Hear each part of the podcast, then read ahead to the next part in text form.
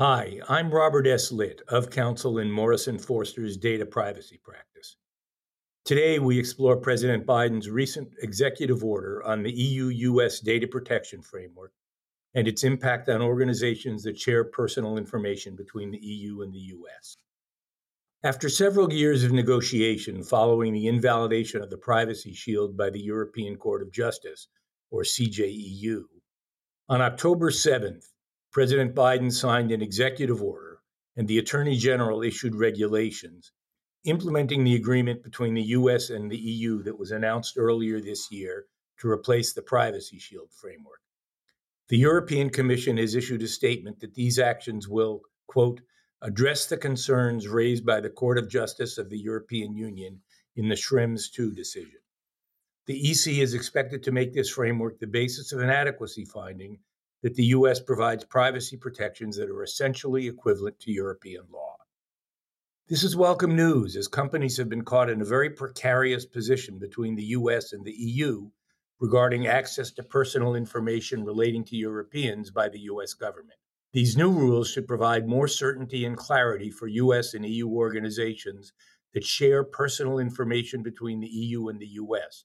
for at least the foreseeable future. The executive order largely builds upon and expands the existing limitations on surveillance embodied in Presidential Policy Directive 28, issued during the Obama administration. The Attorney General's regulations implement several of the provisions of the executive order. Notable changes are 1. For the first time, the U.S. agrees that its surveillance activities will be necessary and proportionate. While the U.S. has always taken the position that its activities met that test, which is foundational to EU privacy law, it has never been willing to use the terms in agreements with the EU. The regulations specifically state that the executive orders shall be interpreted, quote, exclusively in light of United States law, end quote. But the executive order sets out principles guiding surveillance, which track the principles used by European courts in judging the necessity and proportionality of surveillance. Two, the executive order specifies that surveillance may be conducted only in pursuit of enumerated objectives, such as countering terrorism, understanding the intentions of foreign governments, or protecting against foreign military capabilities. All of the enumerated purposes would likely be viewed as appropriate objectives of foreign intelligence. Notably, although the language of current law would permit surveillance of foreign persons as an appropriate basis for intelligence activities, a provision that has attracted criticism abroad. The new executive order does not allow surveillance just because the target is a foreign person. The U.S. has thus agreed to limitations on the scope of its surveillance activities to meet European concerns. Three, the executive order also sets forth rules for handling and storage of data obtained through surveillance limitations on bulk collection, and provisions for oversight of surveillance activities, all to help ensure that personal data is adequately protected. Four, most significantly, the executive order and the regulations establish an administrative procedure for responding to complaints about U.S. surveillance. A complaint will first be reviewed by the Civil Liberties Protection Office of the Director of National Intelligence, who will have the power to issue binding corrective orders to intelligence agencies if necessary. A complainant can appeal to a new court created within the Department of Justice, whose members will be appointed by the Attorney General and can be removed only for cause. This court will appoint a special advocate to represent the interests of the complainant and will have the power to issue binding orders.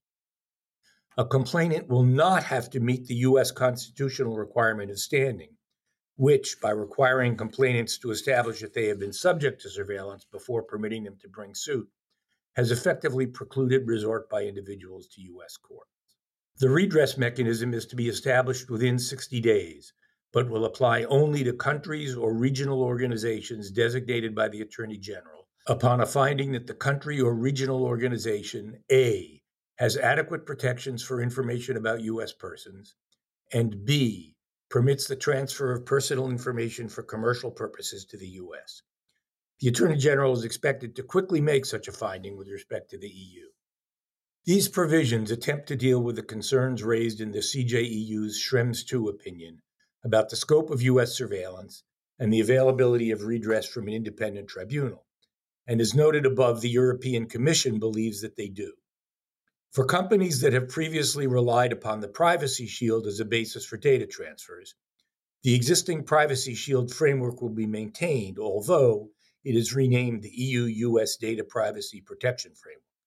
The Department of Commerce has indicated that companies that have certified that they meet the Privacy Shield standards will likely not have to modify their existing privacy policies other than to update any references to the Privacy Shield to refer to the new framework.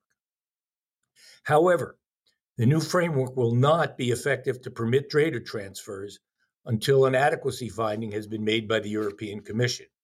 And while we anticipate that happening, it will likely take several months, as the European Commission will have to go through the required legal process which includes obtaining an opinion from the European Data Protection Board and a review by the European Parliament.